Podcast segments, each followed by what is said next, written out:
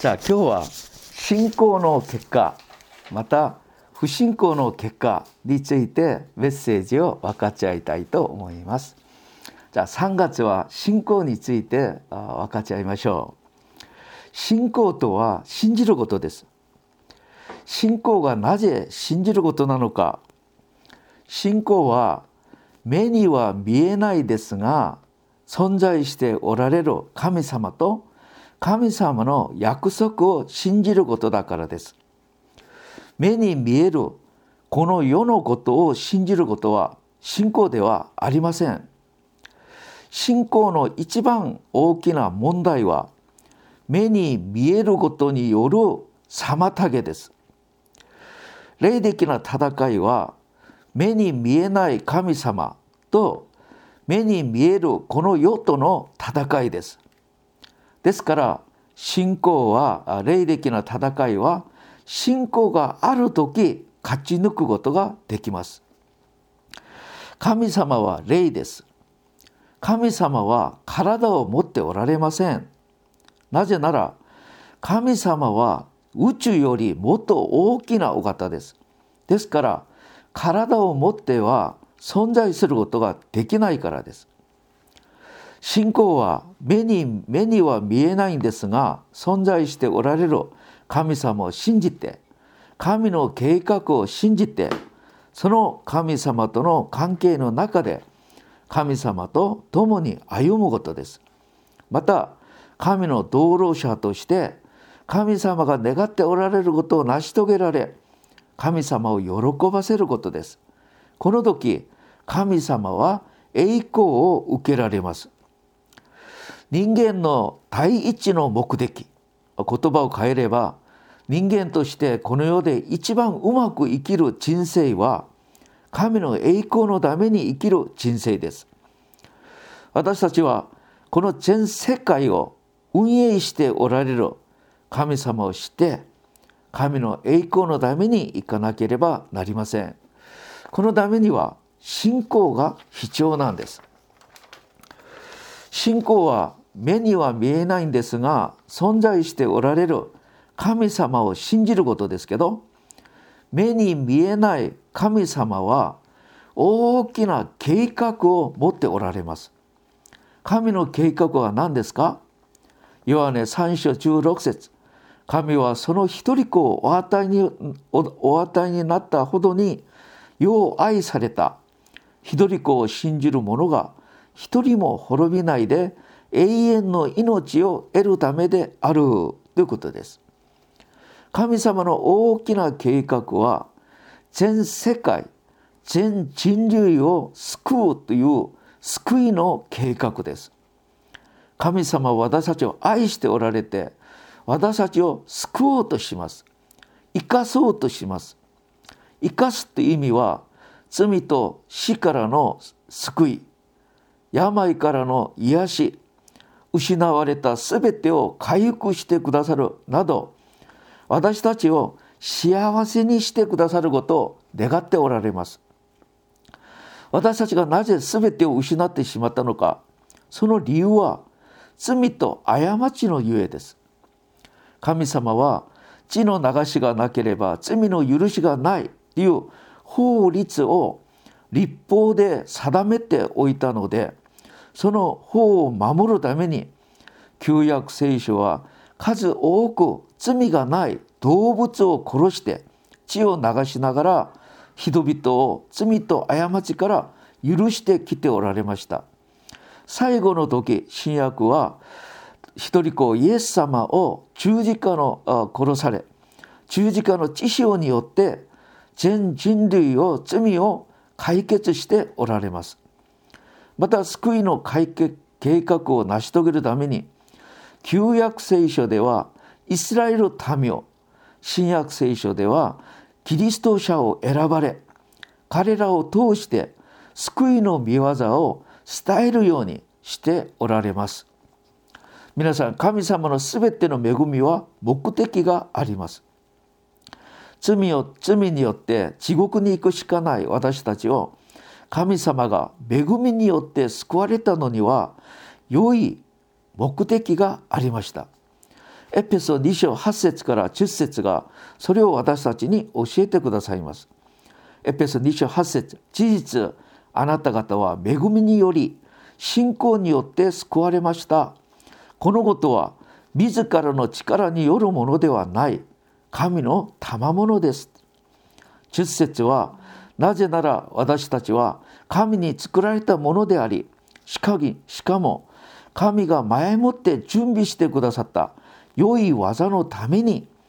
キリストイエスにおいて作られたからです。私たちはその良い技を行って歩むのですって言います。救われた私たちはそれをよく知ってそれをうまく担っていくことが大事です。じゃあここで良い技良い技のために私たちを前もって救われたと言われるんですけど良い技は何ですか？旧約時代には世の中で数多く民族がいました。その中で神様が特別にイスラエル民を選ばれ救われ恵みを施したんですけどそこには目的がありました。これが出エジプト中級章5節6節です。今もし私の声を聞き従い私の契約を守るならばあなたたちは全ての民の間であった間にあって私の宝物となる。世界は全て私のものである。あなたたちは私にとって祭司の王国聖なる国民となる。これがイスラエル人々が語るべき言葉であると言います。また新約の時代世の中で地球地球の中で数多くの人がいるんですけどみんなが罪によって地獄に行くしかない中で私たちを選ばれ恵みを施したのには目的がありました。これを第一ペテロ2章9節に教えてくださいます。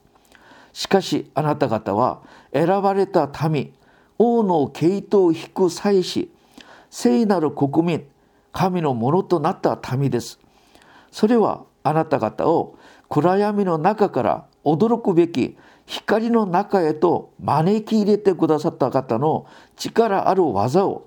あなた方が広く伝えるためなのですと言います。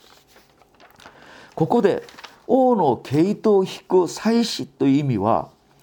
地による贖いの礼拝を通して人々を救って癒して回復させて神様に導く役割をする人を祭司長と言います。救われた私たちはみんな万人祭司長の役割をしなければいけません。これをするために私たちを救われ神の民神の権勢を受けられた子供の神の子供としての権勢を受けられました。救われたのにそれを知らなくてそこにふさわしい働きをしなければ私たちは自分の存在意味と目的自分のアイデンティティを知らないまま過ごしていることでしょう。神の御業は神の子供が伝えなければ誰が伝えますか？未信者がそれをやりますか？じゃあここで一番大事なのは私たちの信仰です。私たちが信仰によって神様の驚くほどの救いの計画を受け入れそれをビジョンとして使命を担うことよりもっと大事な人生はありませんけどところが私たちは今この世が忙しくて食べて生きるのに精一杯でその使命を失ってこの世のことばっかり考えて生きるなら私たちの人生はどうなるんでしょう？じゃあここで信仰によって神の身旨を受け入れ使命人として生きるのかこの世の現実をもっと深刻に考えて生活人として生きるのか生活の目的が問われるところであります。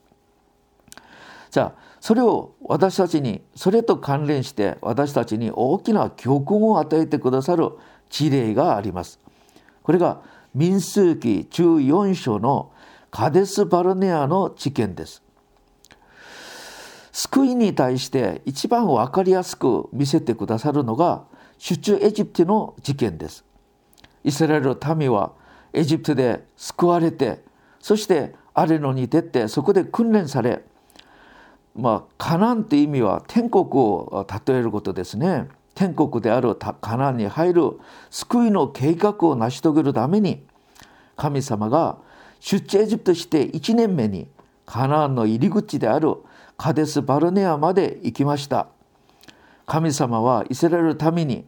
新明記一章八節に「見よ私はあなたたちにこの土地を与える」あなたたちは言って主が先祖アブラハムイサクヤコブに彼らとその子孫たちに与えると誓われた土地を取りなさいって言います。ところがカナンに入る前偵察させてくださいと言います。そして中二部族で一人ずつ12人を選んで40日間カナンの地方を偵察するようにしました。ところが40日間偵察して戻ってきた彼らの報告がおのおの違うんです。ヨーシュアとカレプは入りましょう。占領しましょうと言いますけど残りの10人は不可能です。入ってはいけません。入ったら私たち全滅させますよ。入ってはいけませんと言います。私は民数記14書の1節から3節を読みながらがっかりしました。イスラエル人たちは何を願っているのかということです。カナンに入りたいんですか？そうじゃなければエジプトの生活がもっと良かったと思うのか？ということです。神様がエジプカナンに導こうとする時にはハレルヤとしてついてきたのにカナンに入る時少し難しさがあったらやめましょう。エジプトがもっと良かったというんです。その人たちの目的は何でしょうか？皆さんアブラムイサクヤコブ戦場の時から長く長く約束され数多くの印を通して語ってくださった神様。アブラムに示された約束の地カナンに入ってカナンにイスラエル人たちを導くために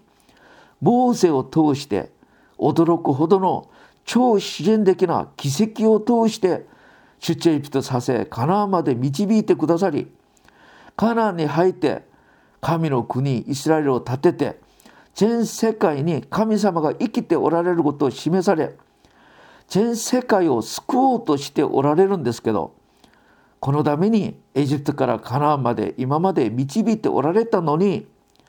長い間の夢の実現を目の前にして偵察して戻ってきてからは不可能だと入りたくないと戻っていきましょうと言います。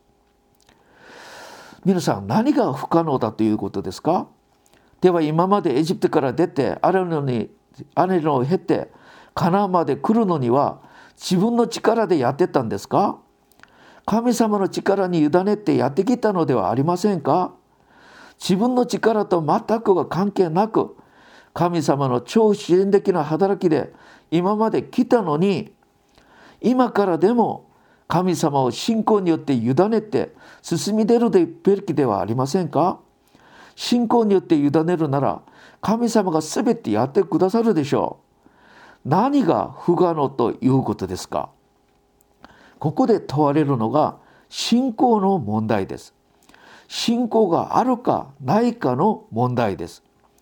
明確に分かれた2人と10人の報告。その報告を聞いたイスラエル人たちはみんな泣きながら私たち結局入入ってはいけない。神様が与えてくださると言っても私たちは入りたくない。エジプトに戻ろうとします。非常に神様と神の国と神の御業に無関心で自己中心的に自分に楽なことばっかり考えるイスラエル人。これを深刻な不信仰。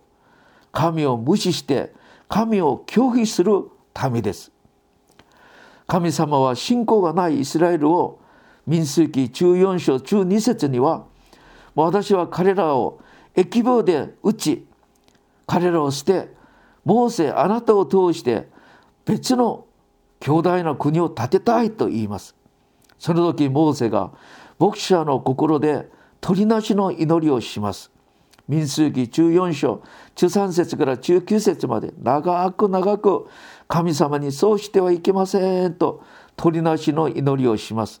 その時神様はモーセの祈りに応えてくださって民を許してくださったんですが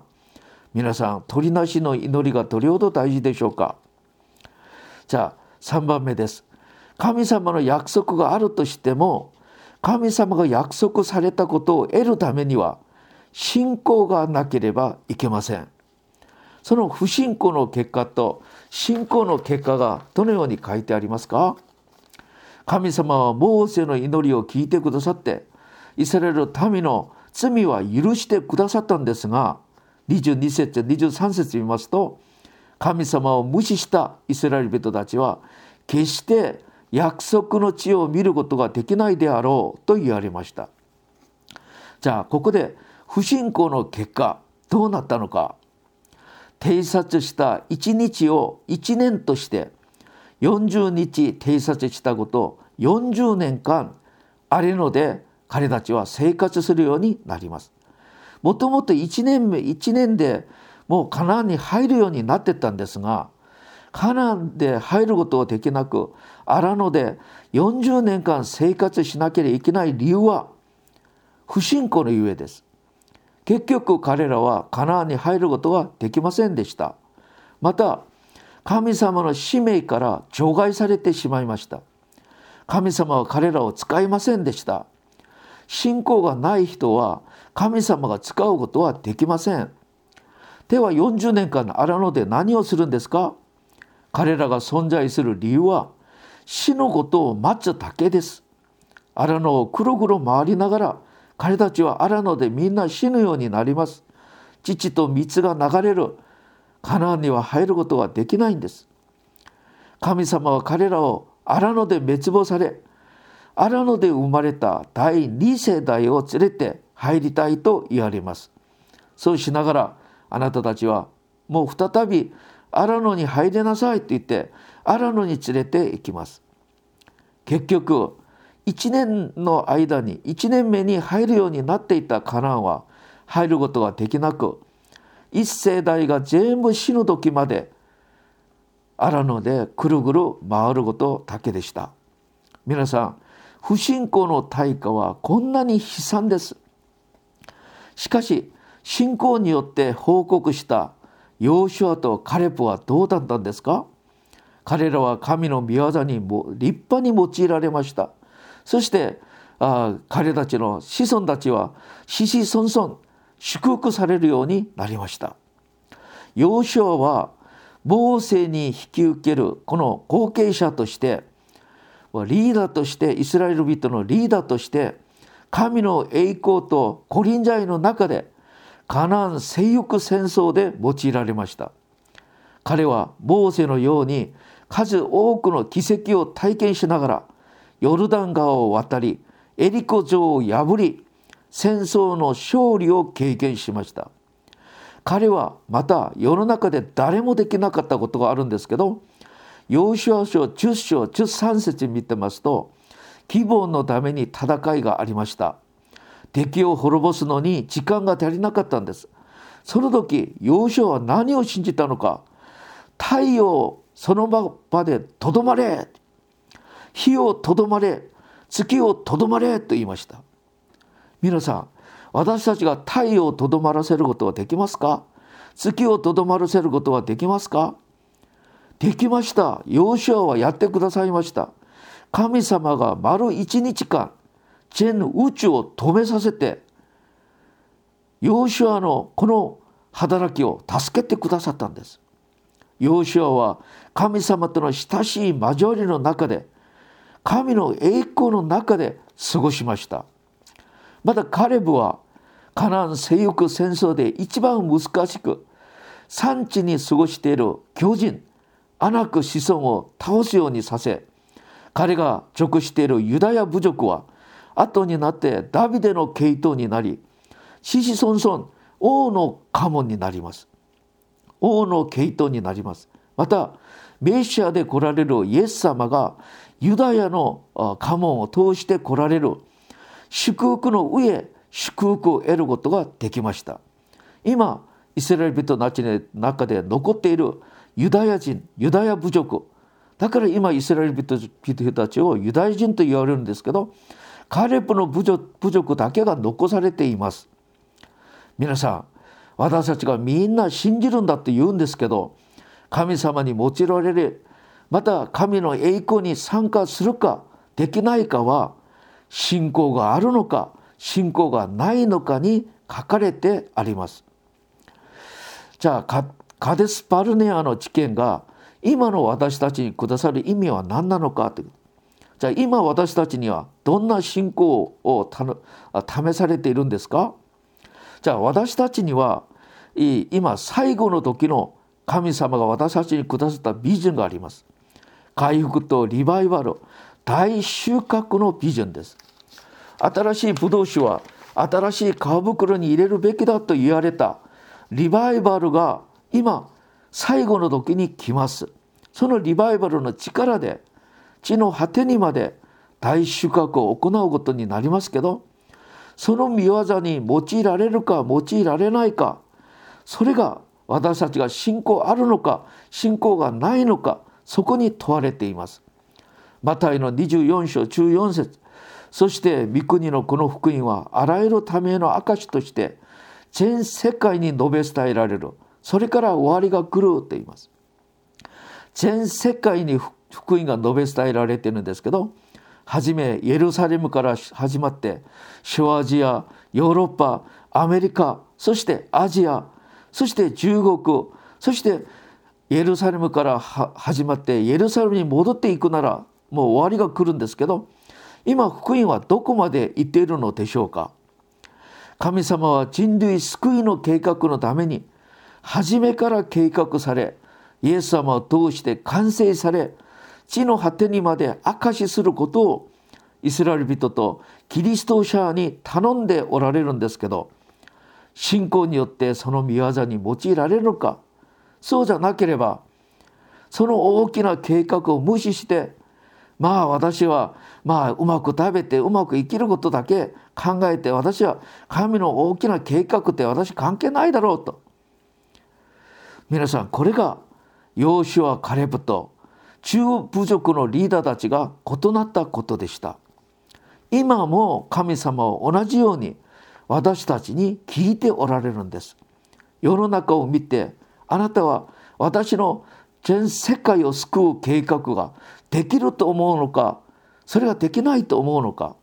その見業にあなた自身が参加するのかそうじゃなければそれを無視して私の生活ばかりするのかこれを今カデスパルネアの事件を通して私たちに問われていることなんです。最後のリバイバル大収穫は偉大な働きです。大きな霊的な戦いがありそこには大きな代価の支払いがあると教えてもらいました。じゃあそのために信仰によって神様を見上げ準備していくのかそうじゃなければ現実と状況ばかり見て私は無理だよ私はできないと思っているのかということです。神様が私たちを救われた理由また恵みを施してくださる理由は神様の良い技のためです。願わくは神の国神の栄光のために最後まで信仰によって祈って準備していく私たちになりましょう。そうするならマタイの6章33節まず神の国と神の義を求めなさい。そうすれば全てを加えて与えられると約束したように私たちが神の国神の栄光のために生きるなら食べて生きること子供の問題家庭の問題コロナの問題災いの問題全て神様が解決してくださることを信じます皆さん私たちは生活するためにこの世に来たのではありません。使命があるから来ました。また神様が救われた目的、今も恵みを与えてくださる目的があります。それは良き技のためです。それを忘れてはいけません。ただ生活が目的であるなら皆さんは世界世の中しか見えないでしょう。そうするなら信仰はできません。私たちの目的が神様を喜ばせ神の栄光のために生きたいと思っている時神が見えるし信仰が来ます。私たちのキリスト者に一番大事なのは信仰です。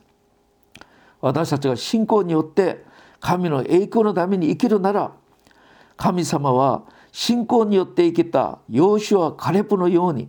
全てを加えてくださり私たちの子孫たちに異業を与えてくださり私たちの人生を永遠に祝福される人生としてくださるでしょう。皆さん信仰が大事です。信仰によって満たされますように。3月はこの信仰またもう一度またまた私たちは強めていきましょう。お祈りいたします。神様今日は信仰によって分かちゃいました。私たちが信仰によって神様を見て神様の世界経営を見て神様の救いの計画を見て私たちに与えてくださったビジョンと使命をうまく担っていく私たちになりるように。そして永遠に祝福される私たちにならせてください。イエス様の皆を通してお祈りいたします。アーメン。アーメン。